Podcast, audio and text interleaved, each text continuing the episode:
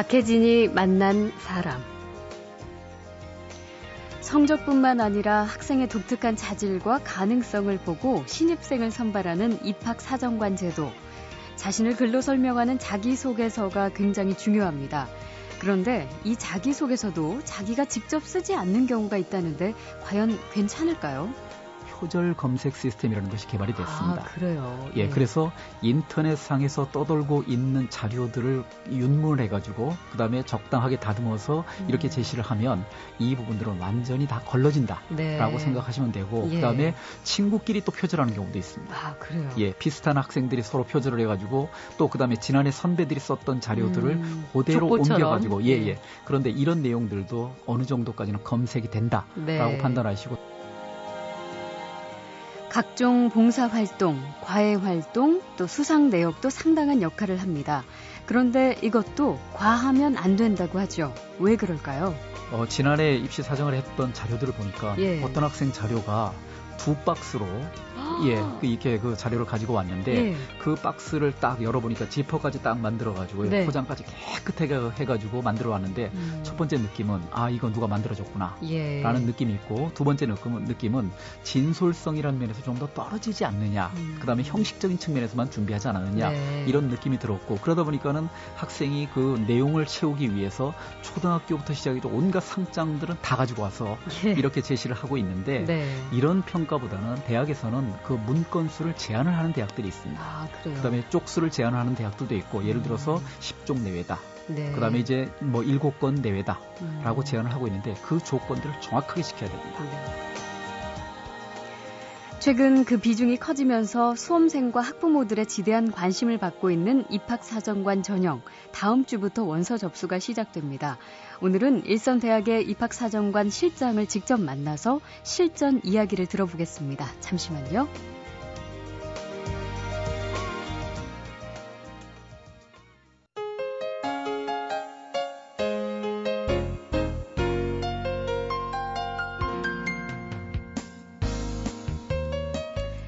내신이나 수능 성적만으로 알기 어려운 학생의 잠재력과 소질, 발전 가능성을 평가해서 합격자를 뽑는다. 갈수록 비중이 커지고 있는 대학 입시 방법 입학 사정관제인데요. 이 입학 사정관 전형 일정이 작년보다 한 달가량 빨라져서 상당수 대학이 다음 달 1일부터 접수를 시작합니다. 이 시간에는 일선대학에서 학생을 뽑는 입학사정관 당사자 한 분을 만날 텐데요. 한국외국어대 입학사정관실의 이성록 실장님입니다. 이력이 좀 특별한 분인데요. 고등학교 국어교사로 20여 년간 근무하고요. 또 8년여 동안은 EBS 스타 강사로 이름을 날리기도 했고 2005년부터는 사교육계로 진출을 했습니다. 학원가의 스타 강사로 강의 활동을 하면서 메가스터디 입시평가연구소 소장으로 입시제도 연구와 상담 활동을 했고 올해 초에는 한국외국어대 입학사정관실 실장으로 다시 공교육으로 돌아왔습니다. 어서 만나보죠. 반갑습니다. 예, 반갑습니다. 이성록입니다. 예, 인상이 참 좋으십니다. 역시 학창 시절 국어 선생님 같은 예. 정말 그런 인상이신데. 자, 입학 사정관제 원서 접수가 한 달 빨라져서 진짜 코앞으로 예, 다가왔어요. 이게 작년보다 일정이 앞당겨진 거라고요? 예, 한 달 정도 앞당겨지다 보니까는 8월 1일부터 접수를 시작을 하는데요. 네. 상당히 지금 학생들이 바쁘게 서류를 준비를 하고 그러겠네요. 있습니다. 예. 그러면 선발 규모에도 변화가 있나요? 어, 입학사정관 모집으로서 수시 모집과 정시 모집에서 전체적인 모집 인원이 예. 4만 1,250명, 10.8% 정도 되는 인원을 뽑고요. 네. 그다음에 이제 수시 모집에서는 지난해 한 15% 내외의 어떤 인원을 선발을 했었는데 네. 금년도에는 한 16, 7% 내외의 어떤 인원을 선발을 하고 있습니다. 아. 그래서 소폭 늘어났죠. 1, 2%가량 예, 예. 더 많아졌다 규모가.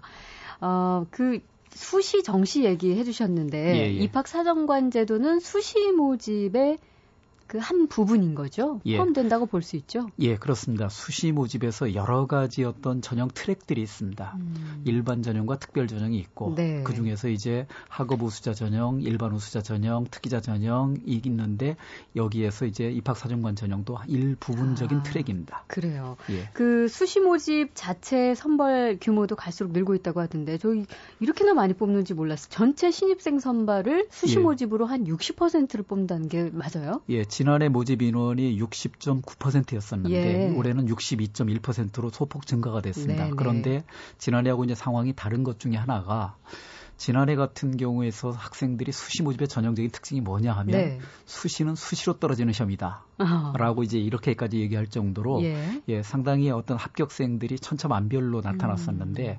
금년도 같은 경우는 수시 모집에서 추가 합격생을 발표를 합니다. 네. 예, 미충원 추가 합격을 발표를 하기 때문에 소위 예. 말해서 이제 전화 찬스를 주는 거죠. 네. 갑자기 집에 있는데 떨어졌다라고 이렇게 생각하고 있는데 전화 와가지고 너 합격했으니까 등록해라. 아. 뭐 이런 기회를 가진다는 거죠. 올해는 예, 그래서 네. 금년도에는 수시 모집 비중이 작년도보다는 훨씬 더 높아졌다. 음. 이렇게 이해를 할 수 있습니다. 그 혹시 선생님께서 보시기에 수시 모집 비율이 앞으로도 더욱더 확대될 것으로 보세요? 예, 지속적으로 늘어날 거라고 봅니다. 음. 금년도 연세대학교 같은 경우는 70%, 고려대학 69%, 외국어대학 66%, 한양대학 66% 정도 뽑기 네. 때문에 이 모집 비율은 소폭이라도 증가할 가능성들이 있습니다. 음, 학교마다 좀 비율이 예, 예. 조금씩 차이가 예. 있고요. 예. 자, 그런데 사실 수시 모집 안에 입학 사정관제가 포함되기는 하지만 음. 대체 수시 모집과 입학 사정관제가 뭐가 다를 것인가 헷갈려 하시는 분들이 있어서 예. 왜 기존의 수시 모집 같은 경우는 수능 성적보다는 무슨 봉사 활동이나 뭐 수상 경력 같은 거 음. 대회에 나가서 음. 뭐 아니면 독특한 재능 예. 위주로 그런 것을 봤다면 입학 사정관제 전형도 비슷하다고 봐야 되나요? 어, 입학 사정관제 전형에서 이제 가장 대표적으로 지향하고 있는 점이 예. 학생들이 가지고 있는 잠재력을 이끌어내서 좀 더 확인을 해보자. 네. 라는 겁니다. 특히 우리 학생들이 잠재력이라는 것이 학업 성적으로 나타낼 수도 있지만 네. 학업 능력뿐만 아니라 물론 학업 능력도 그 1학년 때는 좀 개발이 덜 됐는데 음. 2학년, 3학년 오다 보니까 학업 능력이 특출나게 뛰는 학생들이라든지 네. 이런 학생들은 우수할 가능성이 상당히 있다는 거거든요. 음. 그뿐만 아니라 비교과적인 측면에서도 지금 말씀하신 대로 그런 여러 가지 요소들을 확인을 해보다 보면 예. 이 학생이 가지고 있는 다양한 특징들이 있다. 그런 음. 면에서 성적 하나로 줄 세우기 보다는 성적도 중요하지만 다른 요소를 골고루 균형 있게 판단을 해보자라는 네. 것이 입학사정관 전형의 본질입니다. 음, 어쨌든 수시와 입학사정관제는 비슷하다고 이해를 하면 되겠네요. 어쨌든 예. 그 안에 포함되어 있는 전형이니까. 예, 그렇죠. 예. 예. 자, 먼저 입학사정관제 얘기 이제 시작을 해보면 가장 중요한 건 학생들이 제출하는 어떤 각종 증명서나 서류 같은 걸 텐데 예. 어떤 것들을 제출을 해야 돼요? 제일 중요한 것은 예. 누가 뭐라 해도 학교 생활기록부입니다. 생활기록. 3년 동안 활동한 행동한 공부한 내용들이 예. 모두 다 다 기록이 되는 것이 생활기록부입니다. 그렇죠. 예, 그렇기 때문에 생활기록부를 또 기록하시는 분들이 교과 담임 선생님과 그 다음에 담임 선생님께서 직접적으로 기록해 주시거든요. 네. 그래서 학교 선생님들의 역할이 상당히 상당 부분에서 중요한 역할들을 자리를 차지하고 있다라고 음. 해도 과언이 아닙니다. 그래서 가장 입학 사정관 전형을 준비하는 데 있어서는 학교 생활의 성실성 이 음. 부분이 가장 중요하고 네. 그다음에 이제 그다음 중요한 요소로서는 자기소개서 음. 자신을 소개하는 글이죠. 네. 자기를 나 자신이 이런 특성을 가진 사람이기 때문에 대학에서 저를 뽑아 주십시오라고 이렇게 자신을 설득하는 글인데 네. 자기소개서 그다음에 선생님들께서 쓰시는 추천서의 내용 음. 그 다음에 어, 자기가 활동한 내용들의 어떤 증거 자료로서 제시하고 있는 포트폴리오 예. 같은 자료들이 직접적으로 활용이 되고 있습니다. 예. 학교 생활 기록부가 가장 기본이고 예. 또 자기소개서, 또 선생님들의 추천서, 또 그간의 활동 내용을 증거할 만한 어떤 예. 자료들. 자기소개서 이거 잘 써야 될 텐데 좋은 자기소개서와 나쁜 자기소개서 이렇게 좀 판가름이 나겠죠? 어떻게 예, 하세요? 자기소개서 잘 쓰면 됩니다. 어떻게 쓰는 게 잘 쓰는 걸까요? 예, 열심히 써야 되는데요. 예. 자기를 소개하는 글이잖아요. 네. 자기를 소개하는 글인데 나는 어디 어디에서 뭐 맨날 몇 년의 장남으로서 태어나서 유복한 가정에 자라나서 이런 어린 시절을 거쳤고 이런 것들은 자기 자신을 설득하는 글이 될 수가 없죠. 네. 내 자신이 이런 특징들이 있기 때문에 대학에서 저를 뽑아주지 않으면 음. 당신들이 손해를 볼 거야. 예. 뭐 이런 식의 어떤 개념들을 가지고 자신을 소개하는 장점을 소개하는 글이기 때문에 네. 여러 가지 어떤 구체적인 근거들을 가지고 써야지 음. 예를 들어서 막연하게 상투적인 억구들을 토대로 해서 또 그 다음에 근거도 없이 그 뭔가를 이런 식 식으로 나열을 하다 보면 네. 괜히 뜬구름 잡는 식이 되죠. 음. 그다음에 추상적인 내용 수준에서 머물러 있었을 때는 좋은 평가를 받을 수 없다는 아, 거죠. 그래요. 예. 이 자기소개서를 그런데 학원이나 무슨 입시 컨설턴트가 대신 써주는 경우가 있다는 얘기를 들었습니다. 예, 이게 나타나는 이제 어떤 부작용인데 예. 실제 그 학생들 중에서는 자기 자신에 대해서 소개하는 글들을 많이 써보지 않았거든요. 네. 하다 보니까는 아빠 엄마한테 아빠 엄마 좀 도와줘. 예. 근데 아빠 엄마도 이 써본 경험 별로 없거든요. 그렇죠. 하다 보니까는 이제 이런 유혹을 빠지게 되는데 음.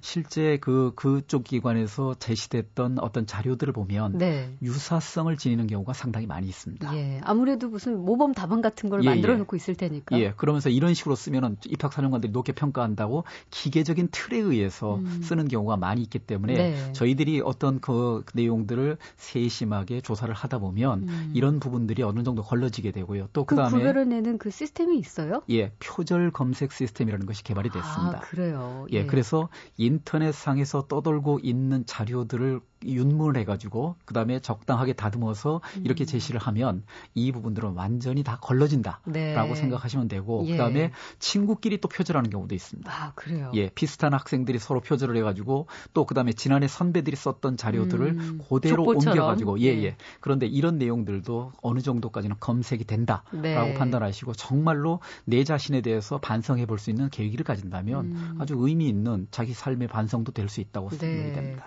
이 표절 검색 시스템에 걸려서 걸린다면 학생은 당연히 예, 불보듯 뻔한 거 아니겠습니까? 그렇죠. 예, 예, 그 표절 검색 시스템으로 봤었을 때 30% 정도 유사도가 나오면 이거는 표절이라고 이렇게 음. 저희들이 인정할 수밖에 없습니다. 그 학생을 무조건 떨어뜨리냐? 그렇지 않을 수는 있어요. 네. 그런데 실제 상당히 많은 부분에 의구심을 가지고 접근하기 그렇겠죠. 때문에 상대적으로 불이익을 당할 수 있다. 음. 이렇게 생각하시면 좋겠습니다. 예. 그 수상이나 봉사활동 같은 이력도 쓰게 되는데 그냥 뭐 한 줄로 나는 이런 이런 상을 받았습니다. 음. 이렇게 정리하기보다는 사실 이 부분도 좀 좀 더 구체적으로 예. 쓸 필요가 있을 텐데요. 그러니까 이제 수상 경력이라든지 이런 것들은 상대적으로 학교에서 활동했던 내용들의 우수성을 입증하는 자료지 않습니까? 네. 봉사 활동이라든지 리더십이라든지 이런 것들도 학교 생활과 관련해서 상당히 의미 있는 평가를 할 수 있는 요소들인데 그러네요. 이런 내용들 나 이거 상 받았습니다. 음. 만 가지고 설득할 수 있는 논거가 없죠. 예. 예, 이런 상을 받았는데 어떤 과정을 통해서 이런 상을 받게 됐고 이런 상이 어떤 의미가 있었는지 이런 부분들을 그 구체적으로 보여 줄 수 있죠. 예를 들면 너 모범상 왜 받았니? 라고 네. 했었을 때는 어, 저희 반에 다리가 좀 불편한 친구가 있었는데요. 음. 그 친구를 아침 저녁으로 등하교를 제가 도와드렸는데 네. 우리 스님께서 그 부분을 높게 평가하셔서 주신 것 같습니다. 네. 좀 쑥스럽습니다. 이러면 이 친구는 겸손함까지 갖추고 있잖아요. 네, 네. 예, 상당히 좋은 평가를 받을 수 있죠. 아. 그 각종 이력 같은 어떤 아까 포트폴리오 예. 얘기해 주셨는데 이게 또 너무 과해도 곤란하다. 뭐 이것저것 다 갖다 쓰는 경우가 있는데 이런 말들도 해요. 이건 어떤 의미를 담고 있을까요? 어, 지난해 입시 사정을 했던 자료들을 보니까 예. 어떤 학생 자료가 두 박스로 예, 그 이렇게 그 자료를 가지고 왔는데 예. 그 박스를 딱 열어보니까 지퍼까지 딱 만들어가지고 네. 포장까지 깨끗하게 해가지고 만들어 왔는데 음. 첫 번째 느낌은 아 이거 누가 만들어줬구나라는 예. 느낌이 있고 두 번째 느낌은 느낌은 진솔성이라는 면에서 좀 더 떨어지지 않느냐, 음. 그다음에 형식적인 측면에서만 준비하지 않았느냐 네. 이런 느낌이 들었고 그러다 보니까는 학생이 그 내용을 채우기 위해서 초등학교부터 시작해서 온갖 상장들은 다 가지고 와서 예. 이렇게 제시를 하고 있는데 네. 이런 평가보다는 대학에서는 보면 그 문건 수를 제한을 하는 대학들이 있습니다. 아, 그다음에 쪽수를 제한하는 대학들도 있고 예를 들어서 음. 10종 내외다. 네. 그다음에 이제 뭐 일곱 건 내외다라고 음. 제안을 하고 있는데 그 조건들을 정확하게 지켜야 됩니다. 네. 그 조건들을 지키지 않았었을 때는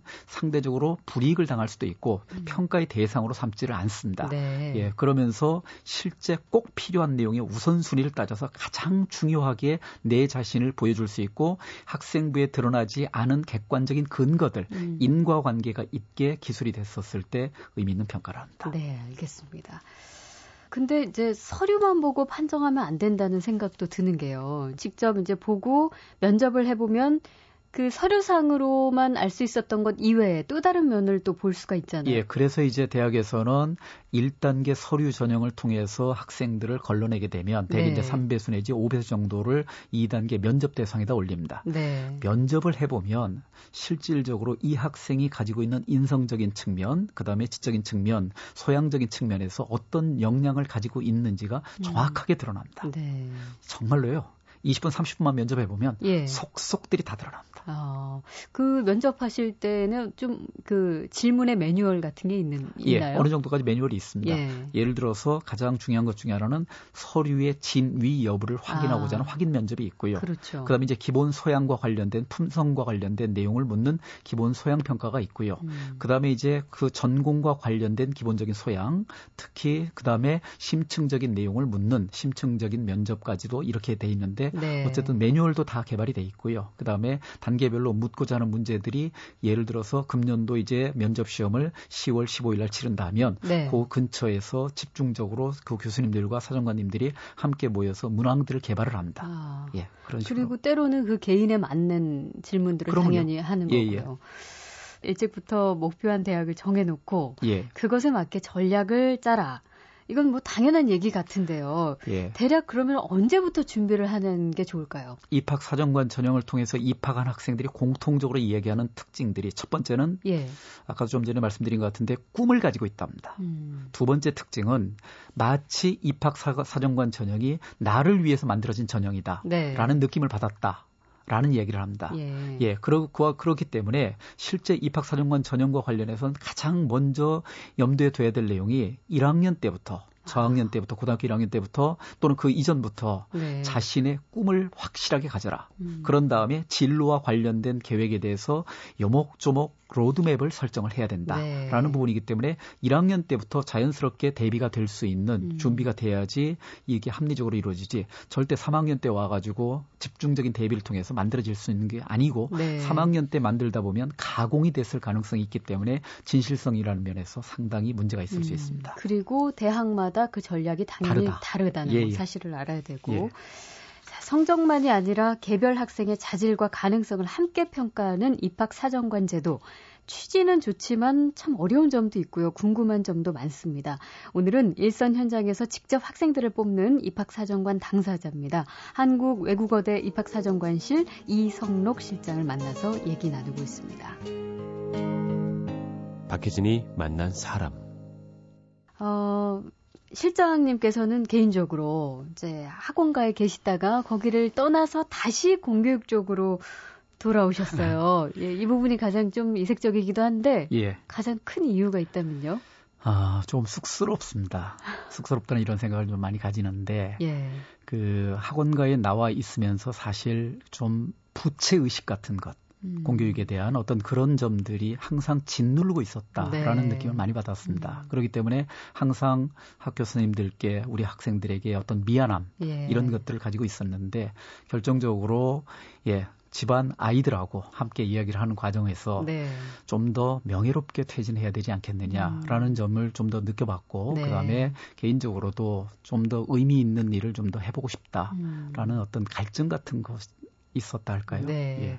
그 실장님께서는 사실 이제 20년 동안 예. 또 국어 선생님이셨잖아요. 예, 예. 예. 공교육 현장에 예. 계시다가 사교육 시장으로 가셨어요. 이제 그, 그 시점에 어, 혹시 공교육에 대한 불만이나 스트레스 뭐 혹은 아, 이 부분은 좀 개선이 돼야 된다 하는 그런 것들이 있었을 텐데 이런 부분은 많이 해소가 됐나요? 그것도 참 미안함이라는 어떤 그런 점들을 느낄 수가 있겠는데요. 예.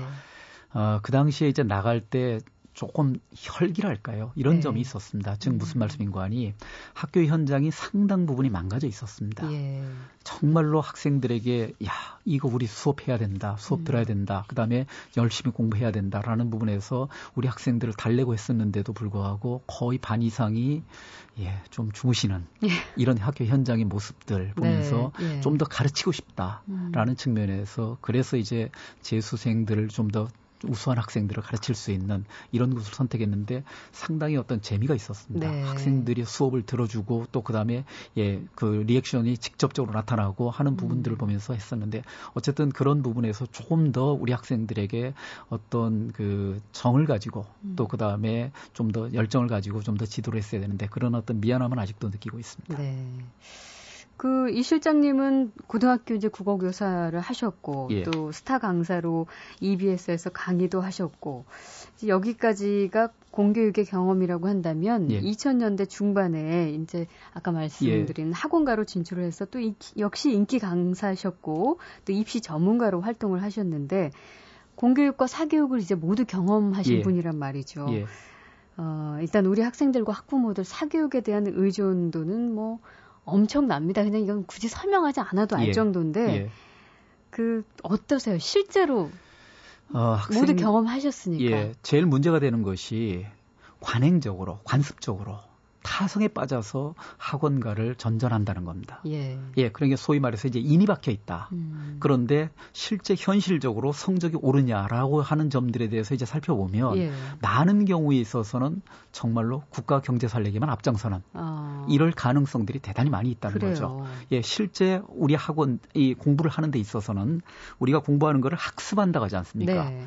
배울 학 익힐 습입니다. 실제 학예 과정과 습의 과정을 따졌었을 때 음. 학예 과정보다 습의 과정이 1.5배, 2배의 어떤 능력이 있었을 때 네. 이때 성적이 비로도 오른다라고 그 얘기를 하는데 계속적으로 학원가에서 강의만 듣는다고 해서 절대 성적이 오르는 것이 아니거든요. 네, 네. 이런 부분들에 대해서 이제 좀 더 인식을 했었으면 좋겠고 음. 그런 부분들을 조금 더 빨리 느끼는 친구들이 실제 이런 입학사정관 전형에서 대비도 자연스럽게 될 수 있고 네. 이뿐만 아니라 실제 성적을 올리는 데 있어서도 음. 예 상당 부분에서 기여를 하고 있다 예. 이렇게 평가할 수 있습니다. 얼마 전에 저희 방송을 통해서 실제로 또 EBS에서 그런 실험을 하신 작가분이 예, 예. 나가서 예. 실제로 우리는 듣는 공부만 했을 뿐이지 직접 방금 예, 예. 말씀하신 습에 관한 예. 공부를 하지 않았기 때문에 성적 향상과는 조금 거리가 있었다라는 똑같은 말씀을 해주셨는데 기억이 나네요. 그 입학 사정관 제도를 포함해서 뭔가 새로운 정책, 제도만 등장하면은 곧바로 이제 학원가로 몰리게 됩니다. 예. 이것도 역시 인이 베껴서 또 타성에 젖어서 그런 것이 아닐까 싶은데 왜 그럴까요? 이게 뭐 예. 공교육에 대한 불신인가요? 뭔가요? 공교육에 대한 어떤 불신보다도 예, 습관적으로 불안감을 느끼게 된다는 거죠. 네. 학교 현장은 괜히 이제 정보도 떨어질 것 같고, 음. 괜히 좀 늦을 것 같고, 네. 그다음에 학원 현장에서는 발 빠르게 대처를 하다 보니까는 뭔가 설명회를 통해서 방법론을 얘기해주고 그러면 음. 아 이게 방법일 것 같다. 그런데 이 입시라는 것은 본질을 지향을 해야지 네. 본질과 관련해서 그래서 우리 학생들이 흔히 이제 입시에는 왕도가 있을 것이라고 생각되는데 네네. 네. 입시에는 정도는 있을 뿐이지 왕도는 음. 절대 없습니다. 음. 예, 그래서 기본적으로 불안감을 너무 가지실 이유 없이 차근차근 대비가 되다 보면 충분히 대비가 될 수 있는 것이 입시입니다. 네. 예, 이런 점들 좀 염두에 둬야 되지 않나 하는 네. 생각입니다. 수업에 대한 열성, 뭐 요즘은 일산학교 선생님들 중에서도 굉장히 열심히 가르치는 그럼요. 선생님들이 많이 예. 계시니까 하지만 여전히 학원 강사분들보다는 못하지 않느냐라는 생각을 가지신 분들도 간혹 있는 것 같습니다. 이게 이제 학원 강사 선생님들은 아무래도 어, 생업이니까. 이게 사교육 시장의 예. 생업이니까 정말 밤낮으로 몸을 예, 혹사해 가면서 이렇게 예. 할 수밖에 없잖아요. 근데 둘 다 경험해 보시니까 어떻게 보십니까? 어, 저는 절대 학교 선생님들께서 예. 학원 강사들에 비해서 역량이 떨어진다고는 절대 생각하지 않습니다. 음. 단지 이제 학교에서 여러 가지 어떤 행정 업무를 한다든지 여러 가지 업무 때문에 실제 수업 준비에 투자할 수 있는 시간들이 조금 더 부족하다. 네. 그다음에 학원 강사들은 뭐 그야말로 수업 준비에 올인 다른 거 아무것도 할 이유가 없죠. 예. 예 이렇기 때문에 그런 면에서 좀 차이가 난다라고 하는데 음. 학교 선생님들께서 가지고 계신 역량들 정도라면 우리 학생들 성적 올리는데 충분하다. 라는 확신을 가지고 있습니다. 네, 네. 학교 선생님들 수업하시는 내용 보십시오. 실제 수능에서 출제를 하고 나면 꼭 그런 얘기 하지 않습니까? 개념에 충실하라, 교과서에 충실하라, 네. 학교 수업만 바꿔도 충분히 된다. 그러니까요. 예, 이런 얘기들 하는데 실제 출제 현장에 들어가 본다든지 이런 음. 그 과정을 거쳐보면 이 이야기가 무슨 얘기인지 적나라하게 느낄 수 있거든요. 네. 현실적으로 우리 부모님들께서 조금 더 학교 선생님들 수업에 대해서 조금 더 객관적으로 또 그리고 좀 더 긍정적으로 인식을 하려는 노력들을 좀 더 해주셔야 된다. 음. 저는 이렇게 생각합니다. 알겠습니다. 자, 학생의 성적만이 아니라 자질과 가능성을 보고 선발하는 입학 사정관 제도 점점 비중이 커지고 있는데 다음 달 초부터 바로 그 입학 사정관 전형 원서 접수가 시작됩니다. 박혜진이 만난 사람, 고등학교 교사, EBS 스타 강사를 거쳐 유명 입시학원의 강사이자 또 입시 전문가로 공교육과 사교육 양쪽을 모두 경험한 분입니다. 한국외국어대 입학사정관실 이성록 실장님을 만나고 있습니다.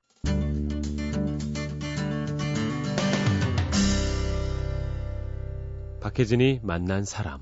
자, 다시 입학사정관제도 그 수시 전형으로 좀 돌아가서 예. 얘기를 해보면 어, 대학별로 그 전형이 조금 다르다 요구하는 게 어, 그걸 이제 정확히 따져보고 해야 되는데 무조건 대충 지원했다가는 많이 갖추고도 떨어질 수 있다는 그럼요. 거죠. 아까 예, 예. 말씀하신 대로. 근데 이 부분에서 이른바 이제 서울 강남과 지방의 음. 차이가 크게 나지 않느냐. 예. 정보력 때문에. 그 지방 학생들이 이제 설명회를 가보면 예. 항상 나오는 얘기들이 똑같은 내용들입니다. 음. 우리는 지방이기 때문에 입시 정보도 떨어지고 그다음에 단일 학원도 없기 때문에 대단히 불리하다라고 네. 하는데 저는 이제 설명회 가서 계속 그런 식으로 얘기합니다. 단일 학원이 없다 오히려 바람직하다. 선생님들이 계신다. 음. 라는 부분을 강조를 하고요. 그 다음에 이제 정보력에서 대단히 떨어진다. 네. 떨어지지 않습니다. 그래요? 최근에 어떤 인터넷을 통해서 이제 모든 정보들이 다 공개가 음. 되고 있고요. 네. 그다음에 이제 지방 학교 선생님들 중에서도 많은 분들이 대교협 상담 교사단이라든지 진로 진학 상담 교사라든지 이런 부분들이 지속적으로 연수를 통해 가지고 어느 정도까지는 입시 정보에서 평준화가 많이 됐습니다. 네. 그런 면에서 학교 선생님들께서 가지고 계신 정보만 활용해도 음. 충분히 좋은 정보들이 있습니다. 그런 네. 것들을 우리 학생들이 좀 찾아다니는 노력들을 하지 않았을 뿐이다라는 음. 점들을 좀 말 씀드리겠습니다. 아, 이 부분 꼭 질문 드리고 싶은데요. 입학 사정관 제도가 이제 본격적으로 시행된 것은 그렇게 오래되지는 않았습니다. 예, 예. 우리나라는. 예. 이제 정확하고 또 효과적이고 과학적인 평가 시스템이어야 이제 이거는 좀 시간이 필요할 문제이기도 예, 예. 하지만 입학 사정관의 공정성에 대한 염려는 꾸준히 제기가 예. 되고 있는 것 같아요. 그 개별 사정관의 양심에만 맡길 수 없는 문제니까 그 예. 부분은 예. 어떻게 해결을 해나가고 계신가요? 이제 공 입학 사정관들에게 어떤 윤리 강령이라는 것이 제정이 돼가지고 예. 나름대로 이런 것들에 대한 어떤 지속적인 교육을 통해서 윤리 의식을 좀 더 강조가 되고 있는 이런 내용도 있고요. 또 그 다음에 예를 들어서 자기 친인척이 지원을 할 수 있는 이런 사례도 있지 않습니까? 네. 이런 것들은 원천적으로 봉쇄를 합니다. 예. 회피 재척 시스템이라는 것이 개발이 돼가지고요. 음. 신인척 중에서 원 어떤 그 수험생이 있었을 때는 본인이 나는 이 업무에서 배제가 되겠다라는 네네. 것이 회피고 그다음에 재척이라는 것은 뭐 예를 들어서 건강보험증에 나와 있는 어떤 가족관계, 네. 가족관계 증명서라든지 이런 것들을 통해서 나와 있는 내용들을 통해서 대, 그 학생이 관여가 돼 있다면 음. 전체적으로 다 걸러내고 네. 또그 다음에 어떤 윤리 의식과 관련된 그 내용들을 상당히 많이 강조를 하고 있기 때문에 또 그다음에 대한민국의 사정관들이 이런 정도 어느 정도 역량들은 저는 충분히 있다라고 이렇게 음. 확신을 하고 있습니다. 네, 알겠습니다. 박혜진이 만난 사람 일선 현장에서 학생들을 직접 선발하는 당사자입니다. 한국 외대 이성록 입학사정관 실장을 만났습니다. 고맙습니다. 예, 고맙습니다.